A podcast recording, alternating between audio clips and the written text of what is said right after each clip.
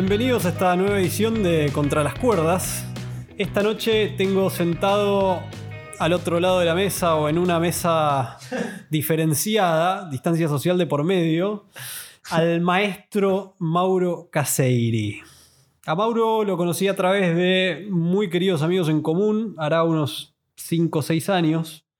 Cualquiera que lo conozca va a rescatar y catalogarlo rápidamente por el virtuosismo al piano y el cúmulo de conocimiento casi enciclopédico a disposición inmediata. Con el tiempo yo pasé a respetarlo y admirarlo por tres características puntuales y en algún punto interrelacionadas. Primero, por una búsqueda inexorable de la verdad, en términos absolutos como una interpretación de los hechos como son, y en un sentido más poético a través del arte. Por una vocación absoluta de maestro que lo lleva a intentar compartir esta búsqueda hasta con quien tal vez no está dispuesto o preparado para procesarla. y finalmente, a veces muy a su pesar, y asumo que se irán dando cuenta con el correr de la conversación, por manejarse con la más absoluta autenticidad por llevar el fondo insobornable de su ser, como diría Ortega y Gasset, a flor de piel. En fin, además de lo ya dicho, Mauro es eximio pianista, profesor de piano, y se tomó en los últimos años la tarea de transcribir a partitura la obra de dos personajes fundamentales de la música popular argentina, Luis Alberto Spinetta y Charlie García. Este último, si no me equivoco, y él me dirá nota por nota, instrumento por instrumento. Vamos a hablar un poquito de eso. Vamos a hablar de, música, de cultura, de lo que está pasando en el mundo y cómo influye a lo que, a lo que nos llega en términos de música, de cultura y cómo lo recibimos. No sé si, si alguna cuestión más. ¿Cómo estás, Mauro? Me, sorprendiste, me sorprendiste totalmente. No esperaba esta intro. Me parece que que uno al final llega y emociona y, accede y transforma eh, eh, el entorno es mucho más allá de lo que uno cree. Yo te agradezco un montón ya lo que hiciste en ese prefacio.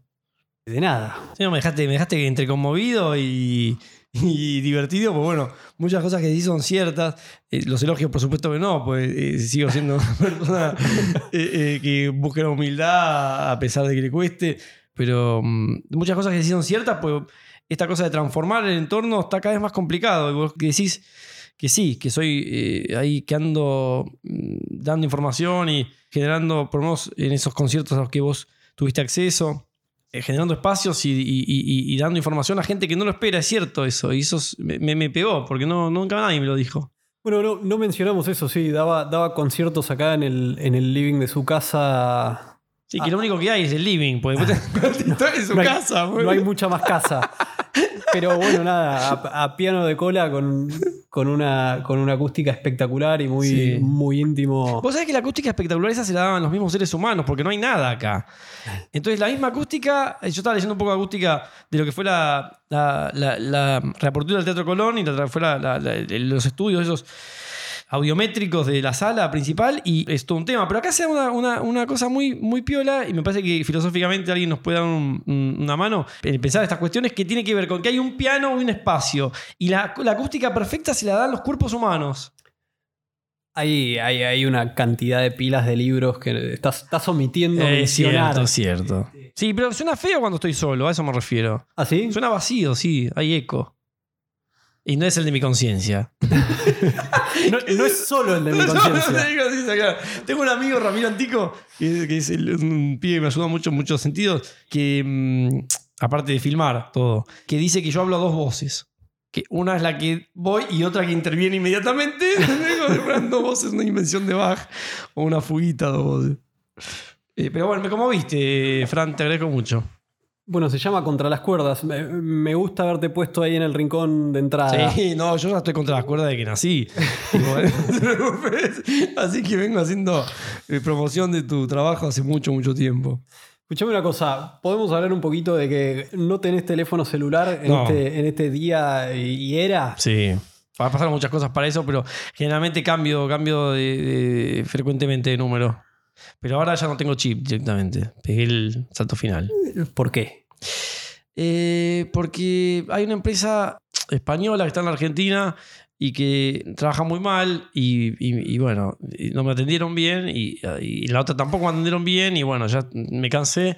Y aparte de, en estos momentos también de que sabes de quién pueda, está todo el mundo muy angustiado, uno tratando de levantar un poco el ánimo al entorno se convierte en una especie como de pieza fundamental del día de mucha gente y no estoy para eso, ¿viste? Necesito descansar, necesito eh, rezar por toda la gente que tengo que rezar.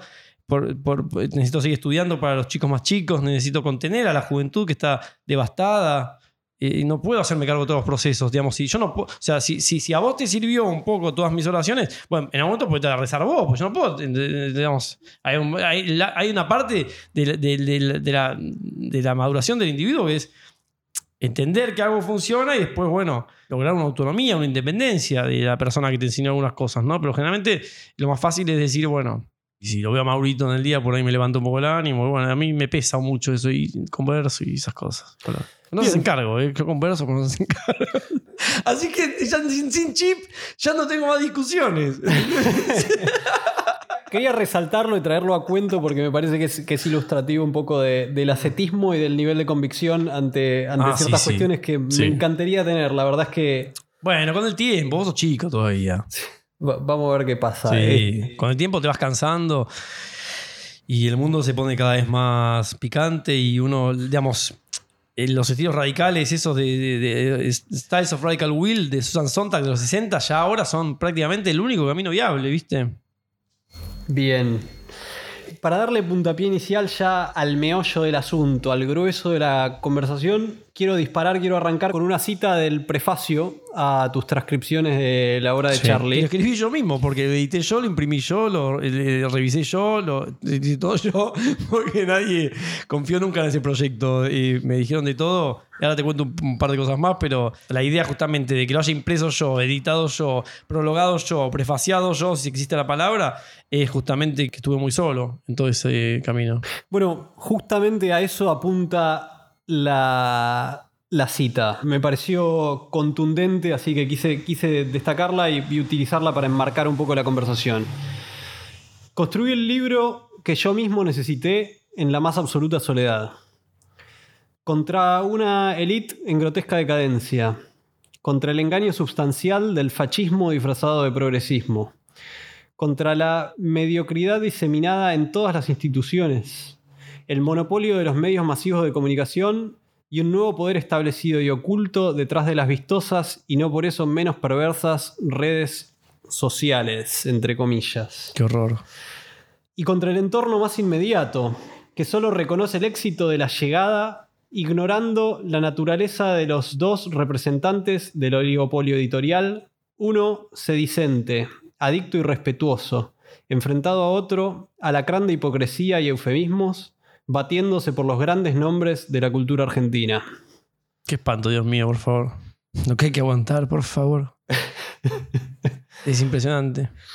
Es que ese párrafo da para todo, que es la realidad, una realidad muy adversa, ¿viste? Por eso yo en ese prefacio escribo eso y en esta introducción al cuadernillo que presenté este año con Marcelo Fernández Vitar, yo lo que escribo es que antes estaba intuitivamente acompañando a la juventud y hoy lo hago convencido y firme, en el sentido de que ya los terminaron de mutilar con este encierro de ocho meses y con las escuelas cerradas. Es una cosa que debería sentir vergüenza el primer maestro hasta el último maestro de Argentina no haber podido exigirle al gobierno actual las condiciones necesarias para no abandonar a los chicos un año entero, ¿viste? No tienen perdón de Dios esos hijos de puta.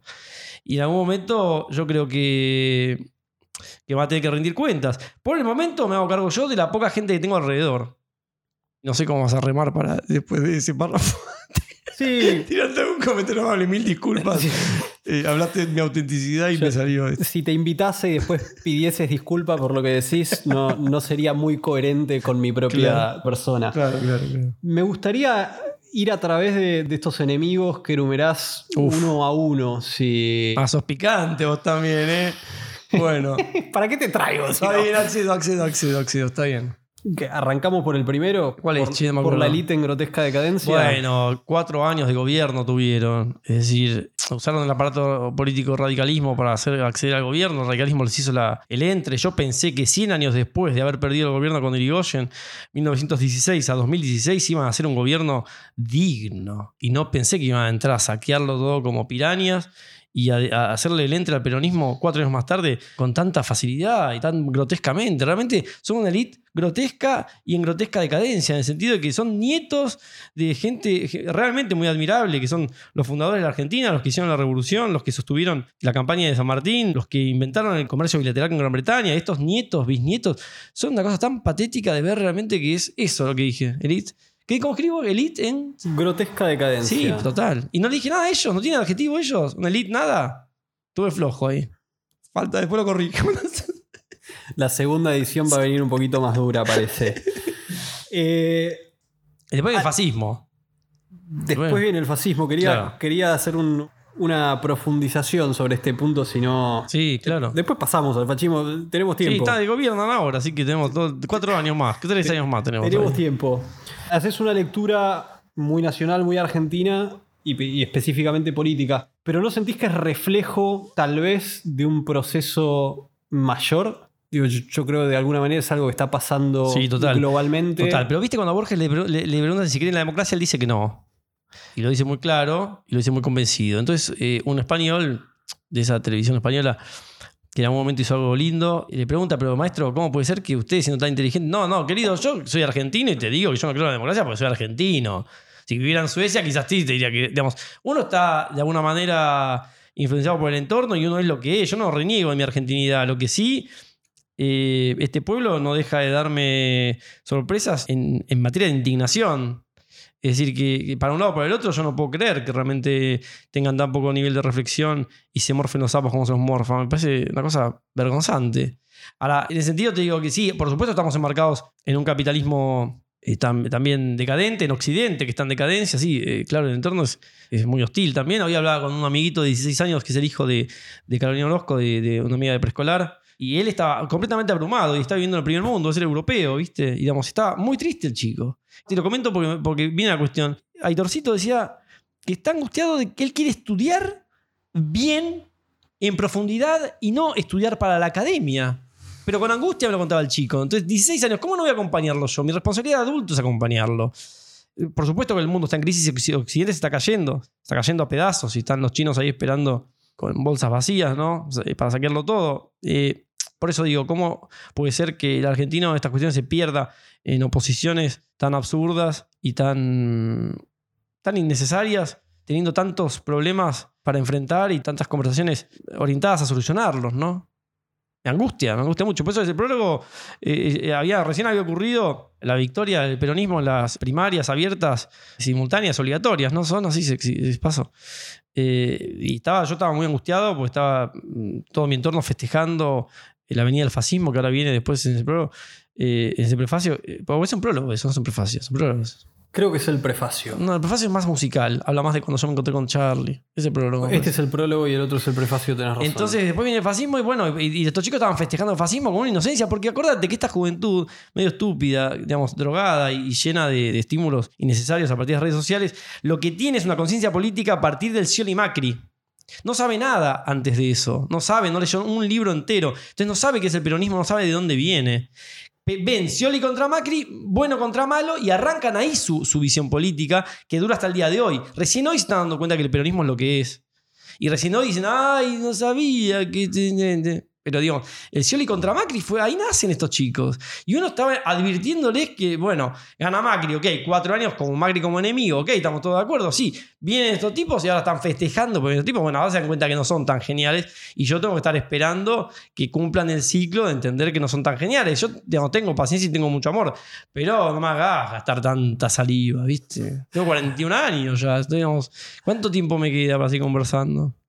¿Querés pasar al, no, sé si hace falta pasar al fascismo, creo que ya, seguiste, de largo. Y si no, te tengo que dar otro capítulo para hablar exclusivamente. no, el fascismo lo, que acabo de comentar. Son esta gente que gobierna y que viene realmente de la adoración por un general filonazi que deriva en este disfraz progresista que les dio el kirchnerismo, que no soluciona nada, pues tuvieron 12 años de gobierno y, y el país está empobrecido.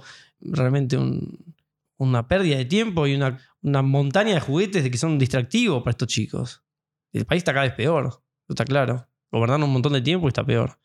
Así que yo no me la fumo esa. Y si quieren empezar a hablar, bueno, no le peguen a grabar por lo menos. Déjenlo que le dé un, lote de tierra en los campos de la señora, esta que tiene en Santa Cruz un montón, que le dé un pedazo de tierra de esta señora, que lo done y que empiece a, esta gente tan empobrecida empiece a ganar su, su pan trabajando. Me parece fantástico. Yo los acompaño, yo iría, ¿eh? De hecho, yo fui al campo a, a hacer una huerta orgánica y a colaborar con los peones y damos una familia en comunidad. Así que lo puedo hacer. Si, están invi- si me invitan, lo hago y llevamos gente al campo de la señora para que tengan autosubsistencia. Bien. Pasemos a la mediocridad diseminada en todas las instituciones, el monopolio de los medios masivos de comunicación Bueno, y las redes sociales. No, esperá que son tres ahí. Mira, lo de los maestros, eh, ya te digo, eh, yo escribía eso sin saber que iban a abandonar a los pibes un año entero. Listo, ya sé quiénes son. Que no me hagan una marcha más y que no me pidan un aumento más. O sea, no laburaron un año entero. Podrían haber hecho cosas, vía plazas o vía lo que mierda fuere, pero digo, al pibe no se lo abandona ocho meses seguidos y ahora no sé, ya está el año entero. Ahora, ¿cuál es el...? Perdón que, hable con tanta vehemencia. El punto es que yo lo que veo es poca indignación en este pueblo. Y esto no es una cosa así que me envenena, ¿eh? Yo de, de todo esto saco una convicción que me permite transformar la realidad y hacer el mundo que yo quiero hacer. De hecho, el libro está hecho ya.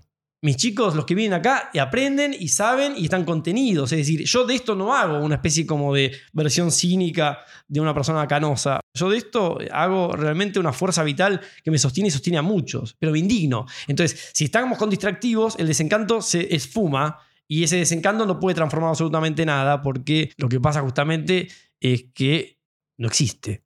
Entonces, si vos no estás desencantado, si estás contento porque te cantan la marchita nada más y los problemas siguen y no exigís una solución para esos problemas y al, gobernante no le interesa solucionar esos problemas, como pueblo mínimamente tenés que estar desencantado y tenés que exigir una solución.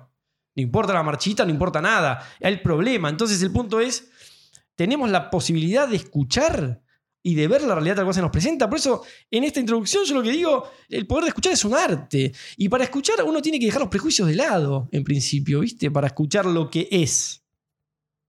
Pero no, no, no, están. Se mantienen ahí como en un estado de, de estupefaciente crónico rarísimo. ¿En dónde estamos? En el monopolio de los medios masivos de comunicación y las redes sociales que podrían ir en tándem, creo Uf, yo. No, eso, ahí, tenés, ahí sí tenés, hay unos pesos pesados internacionales contra los que yo no puedo luchar. De hecho, eh, me peleé contra todos acá, tirándole contra el peronismo, me cierran puertas en todos los institutos, en todas las academias, peleándome contra el macrismo. Imagínate, macrismo nunca me dio bola porque ni siquiera juegan a hacerse los cultos. Pero después peleándome con los dos jefes editoriales, esos son mamarrachos de los dos grandes grupos editoriales de acá, que están ahí peleándose por Martín Caparrós y por otros esos nombres patéticos. Yo me estaba muriendo de hambre, ¿entendés? Así que abrí una red social, la otra red social y la otra red social y me puse a hacer contactos y a promocionar mis trabajos. O sea que yo con, con alguno tenía que transar. Así que preferí los peces gordos de afuera, que eran imposibles de pelear, y me quedo peleando contra los de acá. Me pareció más, más peor la estrategia. Igual no me da bola a nadie, ¿eh? Te está hablando de estrategia. Sí, yo digo.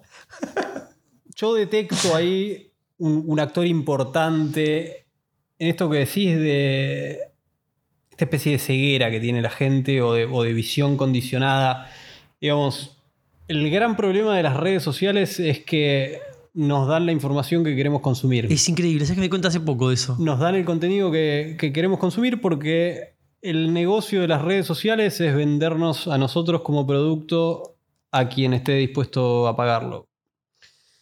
Y la manera de, de poder tenernos cautivos para poder vendernos es capturar nuestra atención con el contenido que más la atrape, que suele ser a lo que más estamos alineados o lo completamente opuesto para generarnos aberración. Claro, has estudiado todo esto. Y esto lo que promueve es que no tengamos una visión objetiva de la realidad, sino tengamos una construcción de la realidad armada especialmente para nuestro perfil.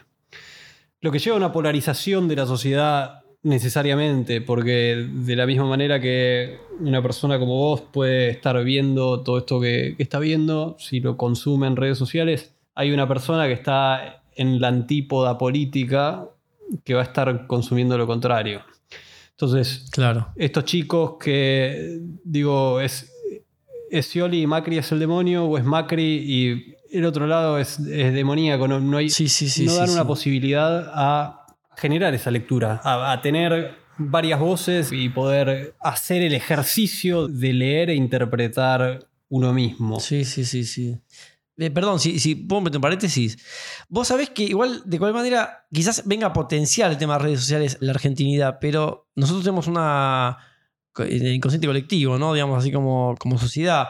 Hay algo que nos define, lamentablemente, que es esta cuestión de ver al otro y a la diferencia como un enemigo. Que, que, que es barbárico, que es, que es, no sé, los tiempos del Imperio Romano. Ver al de afuera, al que no conozco, como un enemigo, o al que piensa diferente como un enemigo. Yo tengo que estar todo el tiempo frenándole la pelota a la gente cuando yo me ubico por fuera del macrismo o por fuera del peronismo. digamos. Por encima me agreden, enseguida me, ubican del otro lado de la muralla. Hay algo que, es, que está en nuestra, en nuestra. Sí, ni hablar que en este país tenemos un ADN de fanatismo Claro. que es ridículo. No, quizás lo que decís vos, quizás lo potenció esta cuestión de. Está, está exacerbado Claro. por la polarización natural que tenemos en este país, pero, pero es algo que se ve globalmente. O sea, estas últimas elecciones en Estados Unidos con Trump y Biden, o las anteriores con Claro, Trump y Clinton, Ah, total. el Brexit en Gran Bretaña. Este, estamos viendo partidos populistas de derecha extrema surgiendo en países como, como Italia, como España. Claro, claro, claro. Claro. Está, está buenísimo también, digamos, ahí me pongo a pensar, vos me preguntás por qué era tan argentino el, prólogo y me parece súper interesante lo que estabas haciendo vos, que hablábamos cinco minutos antes de empezar, que me estabas contando que tu visión de Contra las Cuerdas va a ser eh, argentina y va a ser conversaciones incluso en otras lenguas con gente del exterior, eso, digamos, esa perspectiva me parece fundamental también.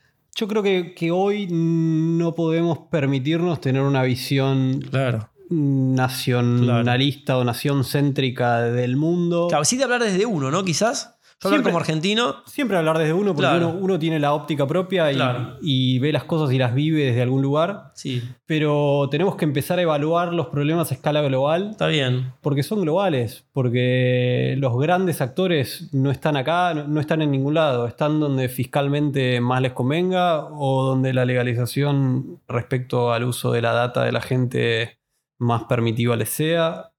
Eh, Es un tema y tenemos que empezar a, sí, a mirar los problemas que tenemos acá adentro, pero mirar los problemas que nos llegan de afuera también, porque son, son un poco el mismo en el fondo.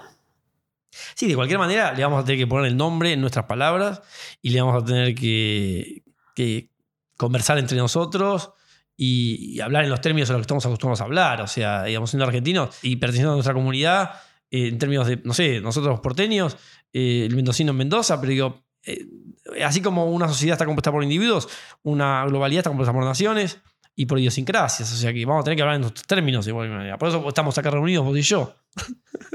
100% de acuerdo. Nos queda finalmente entonces, Mauro, el entorno inmediato. Sí, esa cuestión. eh, yo estaba un poco angustiado porque cuando contaba que el proyecto lo iba a hacer yo solo, de manera independiente, el entorno, mi familia, mis amigos, mis amigas, como que perdían entusiasmo. Que tendría que ser al revés, ¿viste? Pero no, porque claro, no, no, va a ser distribuido en todo el país, en el mismo momento, a través de las grandes cadenas. Eh, entonces, claro, contra el entorno inmediato que te exige este éxito de la gran llegada. Entonces, ¿con qué me encontré yo? Claro, por supuesto, eh, Dios te sigue acompañando y cuando, cuando vos te pones a su servicio, te acompaña con más intensidad todavía porque les habla principalmente a sus discípulos, el maestro, en la montaña y en la ciudad. Entonces, cuando yo, claro, me veo completamente acorralado por estos dos energúmenos de grupos editoriales, uno más salvaje que el otro, en términos de poder y de opresión, y de un poder mal usado, que es típicamente argentino, también eso, volviendo, digamos, hablando de la Argentina y de su idiosincrasia, el poder como una forma de opresión y como el marcar del territorio al otro, no como un poder transformador, sino un poder para marcar la cancha y para ejercer una habilidad mal ejercida, una cosa desagradable de, vivir realmente, y me pasó toda la vida. Eh, con estos dos mamelucos me pasó exactamente lo mismo, los desprecié a los dos debidamente, eh, y lo hice solo. Entonces, el entorno se me pinchó. Ok, después fui descubriendo, pero te decía que Dios te, te acompaña, que en los viajes a Chile, en el viaje que tengo programado a Uruguay, me cortó la pandemia, la gente te festeja mucho más, porque estás yendo vos con tu libro. Entonces, digamos, ahí hay un punto que tomen nota los chicos y las chicas más jóvenes, que cuando vos haces las cosas por tus medios y cuando sos independiente y cuando sos consecuente y cuando haces las cosas con muchas ganas y llevas tu proyecto y te encontrás con el otro que está esperando el proyecto, se genera algo mucho más orgánico, se genera un vínculo humano, dejás de lado todos estos mamarrachos que son parte del engranaje este siniestro que los oprime justamente a los chicos con mayor violencia que nunca. Entonces, eso yo tampoco tenía tan claro cuando yo escribía el prólogo. Y a mí, así como ese chico que está escribiendo, o ese hombre que está escribiendo el 2019 no sabía las cosas que le venían encima en ese final del 2019 y el principio del 2020. Pues bueno, este virus asqueroso, ¿no? Pero así como me emociono yo, ese pibe del 2019 estaba emocionando con el pibe que dejaba la facultad a los 20 años, jugándosela toda por un proyecto también orgánico, también real, consecuente, eh, amoroso alrededor de la música. Así que yo siempre que miro para atrás me emociono del que fui. Pero no por, porque sea una gran cosa, porque yo soy, me voy a morir igual que todos y me voy a convertir en polvo, eso lo tengo clarísimo. Y todos mis dones van a ser entregados a Dios y Él va a juzgar si lo sucede bien o mal. El punto es que me emociona la fe con la que me movía, ¿viste? Porque ahora ya está medio escrita la historia y me fue bien y la gente me respeta, por lo menos el entorno que yo creo que me respete, me respeta, que eso es lo que más me importa. De hecho, entre ellos vos, que sos una persona eh, lúcida y noble de corazón. Entonces, que, que, los dos ahora en este mismo momento tengamos los ojos puestos en la eternidad, en el sentido de las cosas que valen la pena y lo que realmente nos hace humanos, ya, ya está. Gané. Muy lindo, muy lindo esto que decís. Resuena en mí un poco eso. Eh, de alguna manera es el propósito por el cual estoy encarando este proyecto, por el cual estoy empezando estas conversaciones. Claro. Es de qué manera podemos abrirle eh, la cabeza, abrirle los ojos a la gente a, esto, ¿no? A, la realidad. Sí. Y a estas cosas que, digo, si no son estos enemigos, eh, serán otros, pero... Sí cambian de forma, pero es siempre lo mismo. Hay determinadas cosas que, como sociedad hemos construido en las últimas décadas, en los últimos años, que no terminan de cerrar y que no, no debieran seguir por la vía que vienen. O digo, está en nosotros construir ese cambio, ¿no? en, cada uno. Pero pues a mí me parecía piola decirte eso de, lo escuchar, porque digo, todos me dicen, ¿cómo hiciste el libro de Charlie? ¿O cómo sacaste todos los bandoneones de los libros de alguna memoria de Luis? Eh, escuchando lo que es. Y tomando nota, bueno, habiendo estudiado mucho también, ¿no? Porque hay que escribir cada nota en el compás correspondiente, en la tonalidad correspondiente, con las declinaciones correspondientes. Por supuesto que sí hay que estudiar mucho, pero yo lo que quiero decir es que hay muchos transcriptores, muchos arregladores, eh, que no solamente no son humildes porque arreglan la música de otros cuando en realidad hay que transcribirla, ¿no? Pues son genios. Eh, sino que están flasheando como flashean con la realidad. No la ven como es. Entonces yo no digo que sea tan genial en el sentido que veo todo como es, veo todo en mi perspectiva, por supuesto, pero le pongo el nombre, le intento poner el nombre a lo que es, sin flashear. Le intento poner el nombre como puedo, y de hecho estamos refiriéndonos tanto vos como yo con honestidad a la misma realidad, y eso ya es la verdad. La verdad no existe objetivamente, por supuesto, pero sí podemos hacer referencias a verdad con honestidad, como la vemos, y yo veo poco eso. Entonces en ese punto te decía, digamos, hago el acento ahí, digo, ¿cómo hiciste el libro de Charlie? Escuchando, man. O sea, escuchando con humildad. Sí, hay algo, hay algo que me parece que también dificulta en el mundo y en este país en particular esa escucha, si querés, objetiva o ese análisis de la realidad tal cual es, que es algo a lo que vos te referís un poco en el libro también y que te he escuchado en algunas entrevistas que es esta cultura al caudillo, de alguna manera. Oye, oye. Como más a la figura que, al, que al hecho, que al hecho artístico, que al trabajo, que, a la realidad objetiva, eh, que es, es lo que en el fondo tendríamos que estar valorando. Ahí te das cuenta, es un pueblo inmaduro que están buscando una, un ícono, una mitología que no corresponde con las cosas tal cual se presentan, están flayando. Y eso yo creo que es, es una inmadurez de una sociedad entera, ¿eh? Por eso les va como les va también. Digamos, si la Argentina no va a estar bien, nunca si siguen así.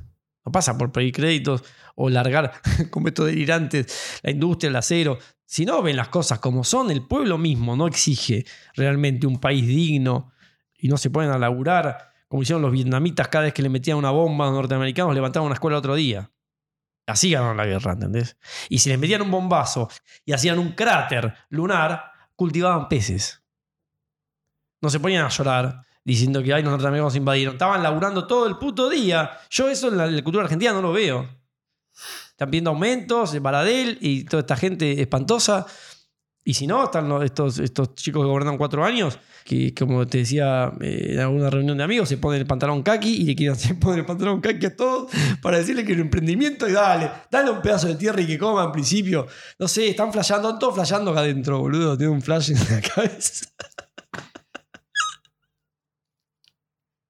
¿No es de alguna manera una relación también entre todo el aparato mediático y esta cuestión de, la idolatría por la figura? No, pero fíjate que, Sarmiento en 1835 escribe Facundo, Civilización o Barbarie, que bueno, siguen criticándolo. La verdad es que es nuestro mejor escritor, así que que lo critiquen todo lo que quieran. No pueden negar a Borges y no pueden negar a Sarmiento, así que se lo van a tener que fumar en pipa, lamentablemente, por un tiempo más, porque son innegables a nivel literario. Eh, pero de cualquier manera, te decía que Sarmiento ya ve esta realidad en 1835 diciendo que sombra terrible del Facundo. O sea, que va a estar siempre la sombra terrible del Facundo. Eso está diciendo el maestro. El maestro, el gran maestro, sí. Eh, hay que recalcarlo, digo, porque hay una campaña en su contra de todos estos mediocres de turno por denostarlo, ¿no? Al gran maestro Domingo Francisco Sarmiento ve esta realidad, como la veo yo hoy, diciendo que siempre este pueblo va a ensalzar al caudillo de turno. Esto va a ser así. Salvo, no sé, que, que, que haya una invasión extranjera o que una inmigración china rompa la matriz argentina y la transforma en otra cosa. Que eso ya pasó, ¿viste? En el siglo XX ya pasó. Nuestros abuelos vinieron acá y la Argentina chica de los Ocampos, los Aguirre, los Perredón se transformaron en una, bestia itálica y española que, ahora somos lo que somos nosotros. Es decir, que se puede transformar. Yo no creo que por decisión propia, porque el argentino está muy quedado. Alguna invasión o alguna gran inmigración nueva la va a transformar de prepo. Eso es lo que se viene en los próximos para mí. Vos decías hay un vínculo. No tiene que ver con lo mediático eso, eh, volviendo a tu pregunta, porque, como te digo, en 1835 ya Facundo se da cuenta que la idolatría es parte del pueblo argentino y no, la, y, no van a renunciar a eso por una cuestión de inmadurez. ¿No crees que un aparato mediático enfocado en la comercialización de, de todo ayuda a reforzar esas imágenes y llevarlas ah, a, un, punto que lo que se difunde termina siendo la figura o el producto de la figura al margen del valor que tenga. Sí, sí, sí, sí. Y no a lo mejor lo que decías vos, un producto de, muchísimo valor, del trabajo de una persona, este, de un trabajo comprometido. Sí. Bueno, por eso mi, libro no tiene tapa. Por ahí venía la mano. Sí, es blanco el libro. El, el libro del cuadernillo porque no hay nada que vender. Te decía antes, se puede leer desde muchos puntos de vista, pero linkeando con lo que estás diciendo vos, eh, volviendo al proyecto este de García y las transcripciones que hacen justicia a su música para un debido estudio. No tiene tapa porque es una lucha contra el poder de la imagen, que es la imagen, los gestos en esta época, ¿viste? No, no tienen profundidad, es cierto. Pero más allá de eso, no es una mercancía, no, es no, es, no está en el mercado, porque no está, eh, no está en las librerías, se distribuye a nivel familiar. Mi hermana Marisa me está ayudando mucho con eso y aprovecho para agradecérselo y decirle que la amo. Y por otro lado, es eh, lo blanco que puede ser,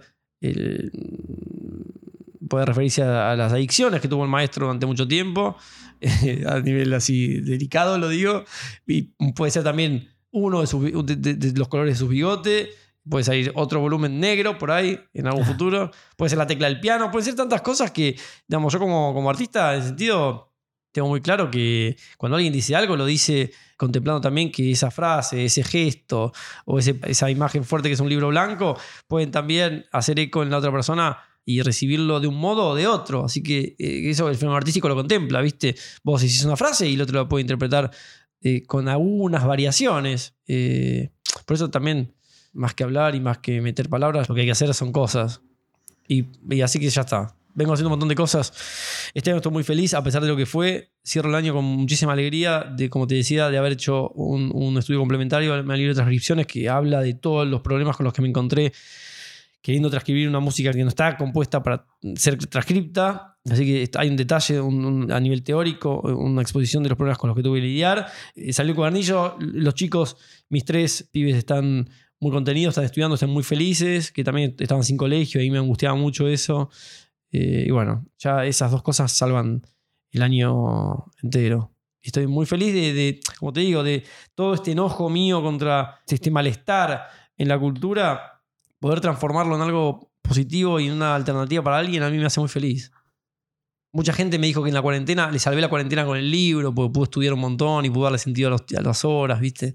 Un chico me dijo que había perdido el papá y que el libro lo estaba salvando de, horas muertas. Muchas cosas muy, muy lindas de este año. Que costó porque estoy liquidado. Así, sé, charlábamos un poco antes, cuando estábamos preparando todo, vos también, es decir, este año nos fulminó. Pero estamos haciendo cosas y estamos comprometidos en esta marginalidad que yo creo que es fundamental para seguir haciendo cosas. Pues está todo tan decadente a todo nivel que es como que no podés ir por el mainstream ahora. Tenés que ser muy pelotudo para ir por el mainstream ahora. Sí, creo que corres el riesgo de, perder tu propio valor en la pelotudez, ¿no? En entrar en este juego de, la imagen y, y determinar teniendo éxito comercial, pero no por lo que debieras, digo, no por el hecho en sí que es valioso, sino por el resto. Claro, claro. Digo, yo leí algo en, el blanco de la tapa y la edición que hiciste del libro que, me, pareció, que me pareció muy lindo. Yo lo interpreté y como decís vos, el artista ejecuta el hecho, después uno lee lo que quiere. Como que bueno, el, libro es la música que está dentro y nada más. Hay mm. algo que decís vos, creo en el prólogo también, que no hay, no hay fotos, no hay piletas. No hay piscinas, no hay mito. Ahí va. Y eso es importante, ¿viste? Yo estaba hablando el otro día con una amiga, con Verita, eh, que da casualidad que es la hija de, de Spinetta, y estábamos un poco angustiados los dos con algunas cuestiones que estaban pasando a nivel nacional y estábamos hablando de esto. Al final, ¿qué te aplaude el argentino? ¿Qué te aplaude? ¿El piletazo del noveno piso? ¿El acorde ese de sexta aumentada en canciones de jirafa que no lo pone nadie? ¿Qué te aplaude el argentino? ¿Qué ve de García el argentino? Al final, al final claro, esos grandes ídolos populares, vos te das cuenta que lo que hacen es meterse en cada rincón de cada una de las casas y por eso tienen la llegada que tienen, porque entran a mi casa con los acordes geniales, entran a la casa del tipo que no puede creer que se estuviera en el noveno piso y cayó en la pileta, entran a la casa de la señora porque se bajó los pantalones, entran en todas las casas porque lo abarca todo, ¿entendés? Pero bueno, hay que ver el costo también para él de abarcarlo todo. Claro, pero digo, detrás de todo eso hay una verdad hay una verdad y hay algo... De parte de Charlie decís, una, verdad. De parte, de cualquiera que genere un producto artístico. Sí.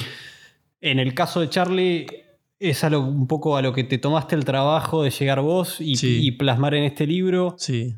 Yo me dedico a sus notas, sí es cierto que decís. Hay, hay un hecho fáctico que son las notas que él puso en una secuencia determinada, en una serie de instrumentos determinados, en un momento determinado de la historia y les puso una letra que tenían un significado determinado. Sí. Que son valiosísimas. Sí, es material, y es material de estudio. Hay, que, hay, el plano de lo escrito hacía falta para estudiarlo obviamente. Y para ponerlo en valor de alguna manera. Para... Cuando yo lo conversé esto con él, él me dijo, yo dije, Charlie, no puede ser que estamos ya cinco minutos de estar conversando a ver qué hacíamos con todo esto. Yo lo puse todo a su servicio en mayo del 2015. Y yo le dije, pero no puede estar vedado todo esto. Tenés que hacer un libro que, para que el pibe estudie. Porque el pibe quiere estudiar un piano y, hay una señora octogenaria que lo pone a estudiar un minué de Bach. Está todo bien con Bach. A mí me encanta, yo me paso estudiando fugas de Bach. Pero el punto es que el pibe quiere tocar Desarme mi sangre, que haya una partitura bien hecha para tocar Desarme mi sangre. Y que el pibe pueda estudiar con Desarme mi sangre, que se cope y que entre a nuestra gramática musical y a todo el mm, mm, bollo ese de estudio y de eh, elementos, de herramientas gramaticales, desde una cosa que lo entusiasme. No le dije todo esto, por supuesto, se lo dije un poquito más resumido. Él me contestó, no está vedado. Yo tiro una bola de diamantes y el que la ve, la ve. Y me miró.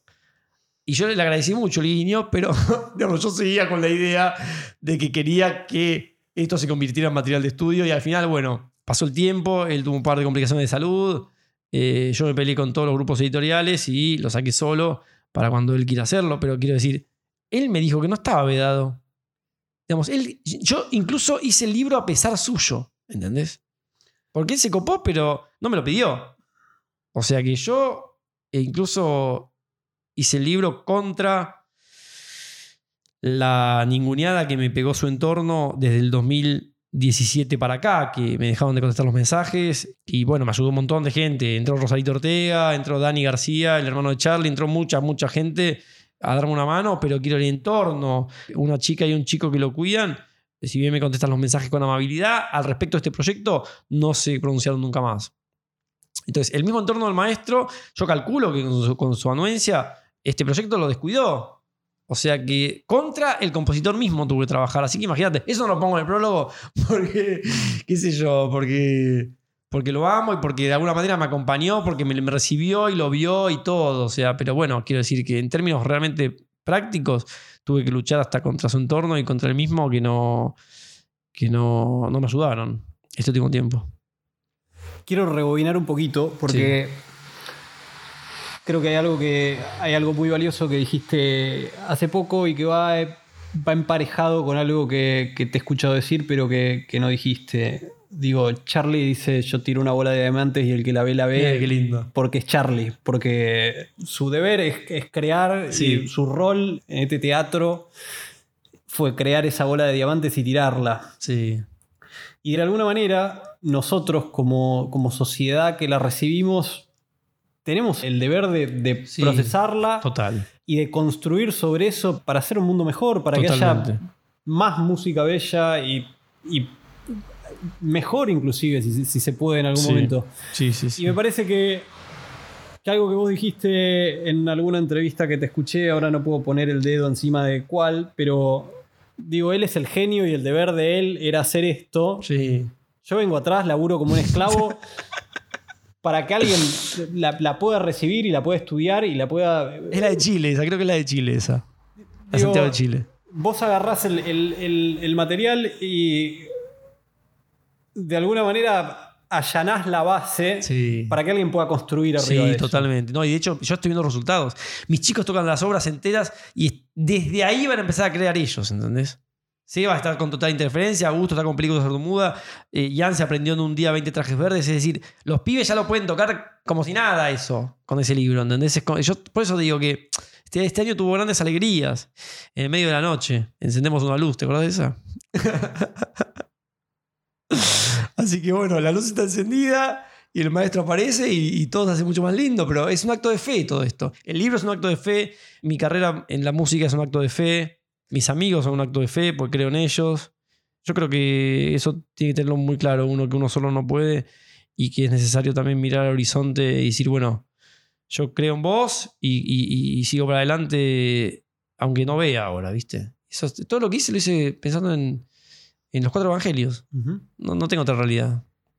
Así que la gente cuando me dice sos tan genial, yo no me considero genial. Está todo escrito, chicos. Dale, cuatro evangelios, no tienen que leerse. Ahora, otro día hablando con un amigo, con Tulio Stella, un tipo de teatro muy genial. Y le digo, ¿por qué no lees la Biblia? Me dice, pues ya sé cómo termina. yo sé el final. Genial. Pero los chicos no es que no la leen por eso, no la leen porque, bueno, no sé, no se toman el trabajo ni de leer un párrafo, ¿viste? Entonces, qué sé yo. ¿Qué va a hacer? Ahí ya viene mejor la cosa. Sí, creo que, creo que hay que hacer el esfuerzo porque, porque sean mejor, ¿no? Sí. Digo, ¿cómo ves?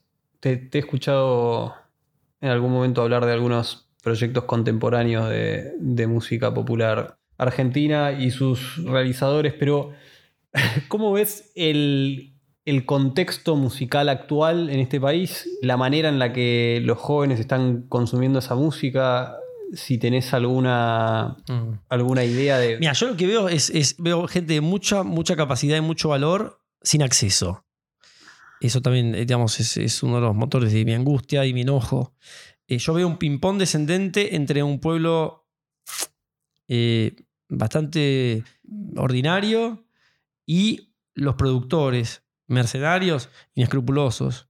Entonces hay un ping-pong descendente entre productor y, público que es el mainstream y que yo no veo nada bien, eso termina en desastre. Gracias a Dios este virus les hizo perder un montón de plata a esos productores. Ahora enseguida se recuperan, pues son monstruos, pero eh, a nivel mainstream lo veo muy mal. Y veo mucha gente que está haciendo cosas muy, muy valiosas y que no quiere firmar eh, contratos leoninos y que se queda sola, ¿viste? Y yo pongo todos mis, mis esfuerzos de maestro, de formador musical, en esos chicos. Y pongo todos mis recursos económicos también en poder financiarles la, la movida. Estoy a disposición. Pasa que tengo, tengo muy poco poder, ¿viste? La gente que tiene poder es porque transó, no porque está en el margen peleando. Pero lo veo muy bien. El argentino es. eh, los que tengo yo alrededor, por lo menos los músicos que tengo alrededor, son repiolas. Y hacen cosas muy lindas. Bueno, tenemos amigos en común con proyectos musicales Sí. interesantes. Pero, pero digo, sí, lo que, lo que se ve un poco me parece es que cuesta que esos proyectos caminen, que Claro, salgan adelante. Como te digo, el público está en una. eh, yo lo que veo es eh, de la polifonía que venimos como occidentales y que tanto García como Spinetta eh, sostienen. De hecho, Luis desde chiquito, con Almendra, con Pescado, con Invisible, que, que- que fueron las bandas que formaron a García, sobre todo eh, Almendra y, Pes- y Pescado, ¿no? Con Pescado ya Charlie estaba grande y ya había hecho su generis. Pero con Almendra García se forma. Y ahí tenés una polifonía heredada de todo el mundo occidental, de todo lo que es la movida tanguera de Buenos Aires y la buena formación de esos, de esos músicos, eran Pugliese, Salgán, digamos, todos esos tangueros de, de la época. Son gente que se forma bien y que toca el piano bien y que sabe que la música no es una melodía.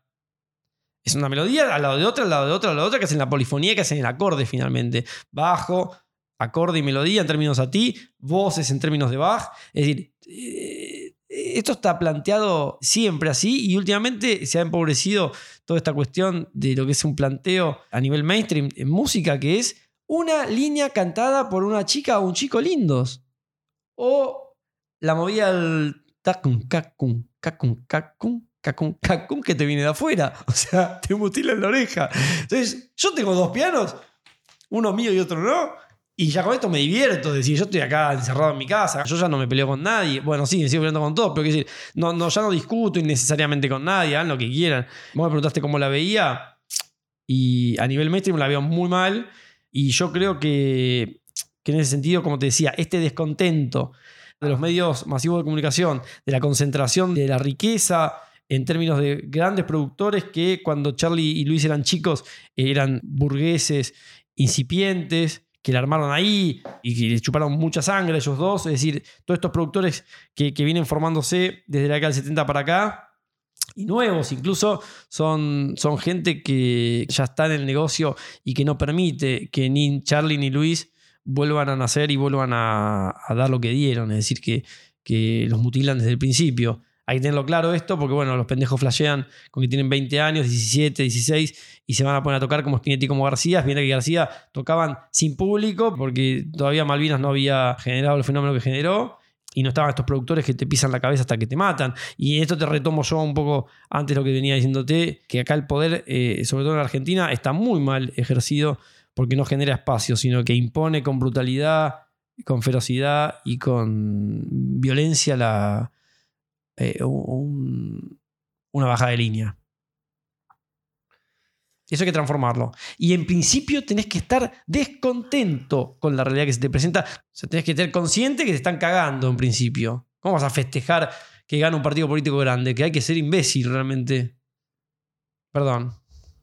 100%.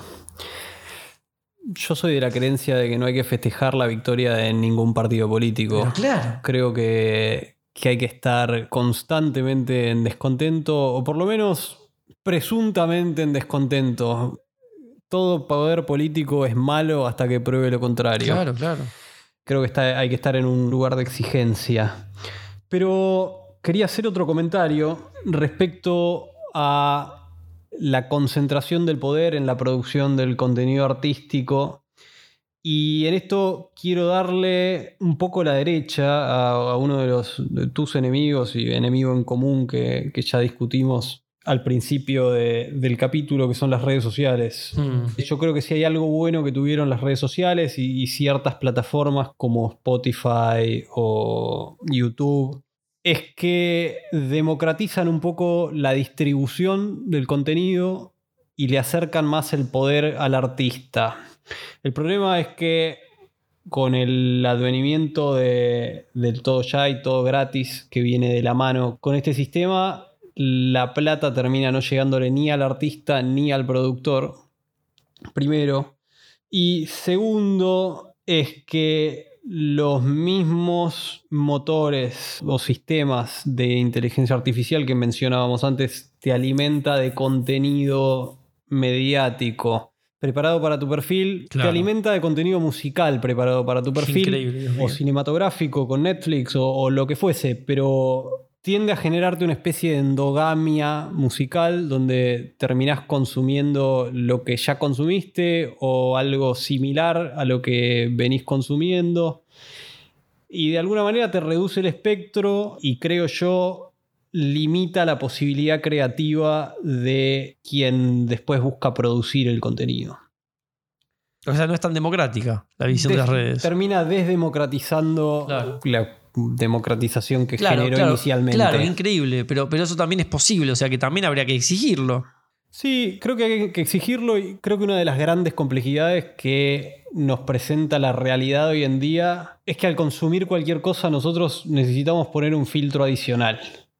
Necesitamos estar conscientes de que nos están alimentando lo que queremos escuchar, ver, leer, consumir de alguna manera.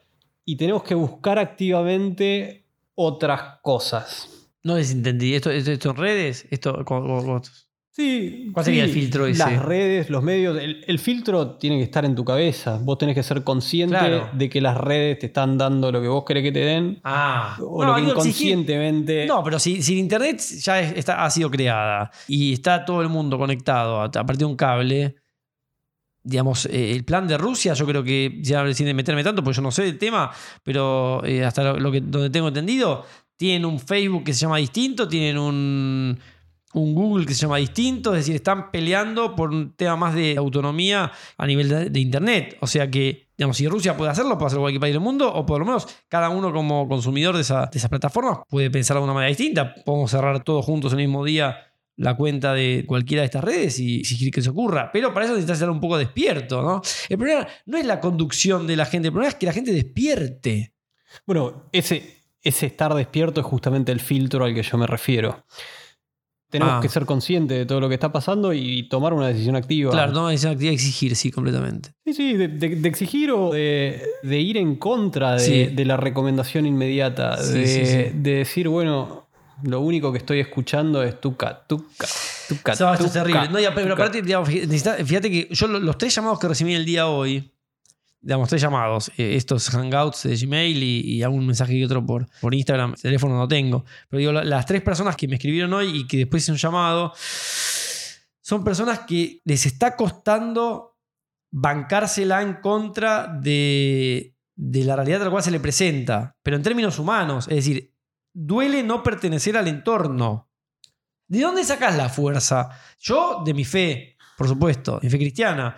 Eh, estos chicos están, ya, les, ya, les, les, mataron a Dios hace 100 años. Es decir, ¿de dónde se agarran? ¿De dónde se agarran? Porque solos no pueden, se está dando cuenta que solos no pueden, ¿entendés? Son pibes de 16, pibes de 25, que están creciendo, que están desarrollándose y que no se la bancan. Porque, digamos, eh, es, muy, es muy pesado, boludo. Es, la hacen muy, muy difícil. No, sí, quiero decir. Y adicionalmente lo que pasa, además de que cada vez es más difícil no pertenecer, lo otro que empieza a quedar claro con las redes y, con, esta cuestión de hiperconexión es yo puedo producir lo que yo quiera. Pero es claro enseguida qué es la tendencia. La gente está viendo lo que está produciendo el de al lado el de al lado literal y el de al lado un par en la otra punta del mundo, prácticamente de inmediato. No hay un filtro, no hay un espacio temporal en el medio. No hay un viaje. No pasa esto de que eh, capaz el, flaco y Led Zeppelin estaban haciendo lo mismo, en, inconscientemente estaban haciendo lo mismo al mismo tiempo en dos lugares del mundo distintos y cada uno tenía su experimentación el flaco hubiese estado escuchando Zeppelin al Sí. instante y, y- y se hubiesen alimentado el uno de otro y, y hubiesen terminado homogeneizándose de alguna Sí, manera. Sí, sí, sí, sí. Por el consumo extremo de lo inmediato, de lo que se produjo ya ayer acá. Y, y ta- también por eso cambian Sí, tanto las total. tendencias, ¿no? Sí, totalmente. Bueno, ahí ya se me escapa un poco. En términos de que. De que ya eso ya, ya, ya es medio lo que es. Porque ya el mundo está conectado, sí, y está inmediato, sí. Y que ya contra eso, viste, como que vos te salís y te, y te vas a vivir al campo. O asumís que ya estás completamente influenciado Sí. inmediatamente a nivel global. Te comentaba hoy más temprano, whisky de por medio, Ahí me sale otro. que había vuelto, vol- volví a pintar después de, de muchos años, a principio de año, y estaba hablando con Pablo Beitía al respecto. Pablo Beitía es un gran maestro de, de la arquitectura de los que nos quedan en, en este país. Yo le decía que estaba pensando armar una cuenta de Instagram para, para publicar algo de este contenido y ver, bueno, nada, qué, qué pasaba. Y lo que él me dice, trata de cuidar el pudor del artista. Tu, tu pudor como artista. Y no, no lo entendí inmediatamente. Sí, sí, sí, sí. sí Y él lo que me decía es, hay cosas que a lo mejor son ejercicios que no tienen demasiada relevancia, que vos los podés publicar, hacer lo que quieras. Pero donde vos sientas que hay una búsqueda artística profunda y que, y que es tuya y que crees que hay algo, guardalo, reservalo. Generate el espacio de intimidad artística, que, que el producto que vos estás haciendo sea tuyo y no Qué- sea sí. público Qué hermoso, qué hermoso, qué hermoso. al, al día siguiente. Sí, con las amistades pasan por lo mismo, ¿no? Con todo, digo, hoy con la vida pasa lo mismo. Estamos en un contexto de mucha publicidad en el Sí, sentido sí, de, hacer público eh, Sí, es agradable. Todas las facetas de la vida Muy desagradable. que dejan bastante poca reserva para, para muchas cosas. No, pero está lo que decías del plano de lo íntimo. De reservar realmente. Porque si no, claro, lo que te dice él es que pierde. Pierde potencia. Pierde potencia y pierde autenticidad. Porque vos estás eh, buscando constantemente una, una nutrición y un feedback Sí, del mundo respecto sí. de lo que estás haciendo. Sí. Entonces pasás a convertirte en muy poco tiempo o, o, o pasás a tratar de encajar en la tendencia en vez de sí, sí. resaltar, en vez de buscar algo distinto, diferencial tuyo y que pueda ser un aporte que únicamente vos podés hacer al, al mundo, a la cultura. Sí. Que creo que es la búsqueda que tenían, a lo mejor estos maestros, que tenía Charlie en el momento que empezó. Sí. Estaba buscando crear algo que no existía, Sí, no estaba buscando hacer lo que estaba haciendo el pibe al lado para, para hacer una, una- una masa y que se venda más. Totalmente. No, aparte que no, no había público en ese momento, era todo auténtico. De hecho, hay un libro que hizo Marcelo Fernández Vitar, el último que sacó, que habla de estas cuestiones de ese rock incipiente en Buenos Aires y él cuenta las historias de todos los técnicos, los iluminadores, lo- los, plomos, que empezaron a laburar porque empezaron a laburar eh, en ese entorno, pues se copaban. Y, y está esa cosa del amor por, la, por lo que haces, ¿no? No tenés ni público, lo haces porque amás lo que estás haciendo. Y él rescata todas estas vidas, más allá de Charlie Luis, de todos los tipos que hicieron posible ese viaje de Charlie Luis. Es hermoso ese libro, te recomiendo. Para ir cerrando, Maurito, porque ¿Sí, ya? me estoy quedando sin batería. No te creo, pero sí, esto, hace- yo no puedo conversar así con nadie. Hagamos otra, pues. Ya vamos una hora y diez de, No de podcast. Voy a tener que ver cómo edito esto. Y recorta alguna pavada, dije, seguro. que- No, ambos. Ambos dijimos pavadas. después le robamos segundos al silencio y algo hacemos. Pero, como conclusión, ¿no crees que de alguna manera la salida de todo esto es siguiendo luchando contra todos estos avatares que nos aquejan? Para tratar de conseguir una conciencia colectiva respecto de estas cosas, de decir, buscar la autenticidad, buscar la verdad para estudiarla y para construir sobre eso y para querer llevar de alguna manera al bien común y a la, superación como cultura y como sociedad. Sí, mira, todos mis esfuerzos van a estar eh, por esta causa. Yo estoy ahí porque, como te digo, yo hasta el último día que viva voy a pelear por el mundo en el que creo y porque yo creo que Dios espera algo de nosotros y tenemos que estar a la altura de la vida. Fundamentalmente es eso. Así que yo las fuerzas la- las voy a sacar de donde sea para, para pelear por el mundo en el que creo y por la humanidad que hace justicia a la creación. Yo creo en eso. No tengo mucho más que hacer que eso, digamos. De hecho, le da sentido a mis días esa batalla, ¿viste? Eh, no tengo nada mejor que hacer que pelear por un mundo más justo. Así que no, no, no, no se me ocurre otra cosa. Está, está muy bien. Yo no creo en Dios, así que no, no, puedo acompañarte en ese razonamiento, pero sí creo que, si no tratamos somos vacas, estamos pastando acá. Eh, no mucho más. Gracias por la iniciativa, por el espacio y, sobre todo gracias por, por conversar, porque ya esto es una especie como de, de, otra época. Ya esto ya no se da. Estás a charlar un rato con alguien. Siempre lo tuve con vos esto, yo, pero nunca pensé que iba a tomar esta forma. Yo te agradezco la conversación. No habito otra época. Bueno, yo, yo te la agradezco también.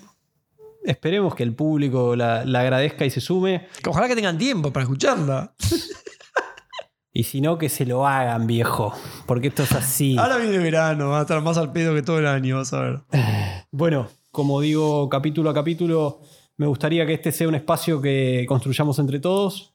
Así que los invito a participar, a que me digan lo que piensan, si les gustó, si no les gustó, si lo quieren crucificar a Mauro, si me quieren crucificar a mí por invitarlo.